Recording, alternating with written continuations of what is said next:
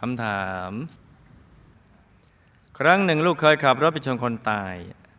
วันเกิดเหตุลูกกำลังจะพาลูกๆไปส่งที่โรงเรียนเพราะนั้นเกิดฝนตกในจังหวะที่ลูกกำลังเหยียบคันเร่ง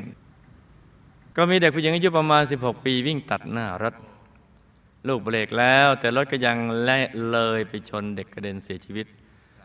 ลูกจะได้รับวิบากกรรมอย่างไรคะ จะมีวิธีแก้ไขอย่างไร และกรรมใดทำให้ลูกต้องไปชนเขาตายโดยไม่เจตนา ทั้งทั้งๆลูกก็อยู่ในบุญตลอดมา ก็เขาขอยืมรถลูก เดินทางไปสู่ปรโลกมึงขอยืม มาฟังกันเลย ลูกเด็กขับรถชนคนตายโดยไม่เจตนา เพราะฝนตกถนนลื่น เด็กผู้หญิงคนนั้นวิ่งตัดหน้ารถพอดีก็จะมีกรรมเล็ก ๆ บ้าง เพราะไม่เจตนา นื่องจากเด็กผู้หญิงคนนั้นหมดอายุไขพอดี โดยวิบากกรรมปานาธิบาตในอดีตมาส่งผล ส่วนกรรมนี้ก็จะส่งผลถ้าจะมีนะลูกนะ จะส่งผลเมื่อไม่มีวิบากกรรมอื่น ๆ ส่งผลแล้วจ้ะคือวิบากกรรมอื่นหมดส่งผลหมดเกลี้ยงเสี่ยงไปแล้วงั้นแล้วก็ อันนี้จึงจะมาส่งผล แต่ก็จะไม่ทำให้ถึงกับเสียชีวิต ซึ่งมันอีกนานถ้าจะให้ดีลูกก็มันทั้งสมบูรณ์สมบูรณ์แล้วที่ส่วนกุศลไปให้เธอนะเด็กคนนั้นที่ตายแล้ว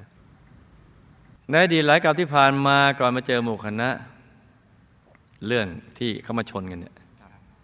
ว่าไม่เจตนา แต่ทำไมชนและตาย มันก็มีเหตุเหมือนกันนะ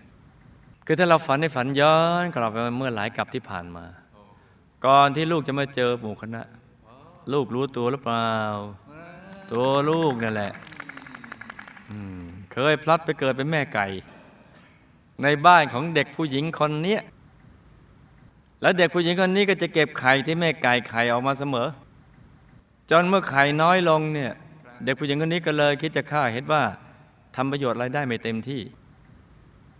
แล้วก็ฆ่าก่อนตาย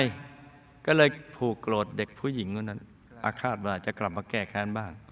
เพราะเราก็ไข่ให้มาตั้งมากมายพอเราไข่น้อยลงก็จะคิดจะฆ่า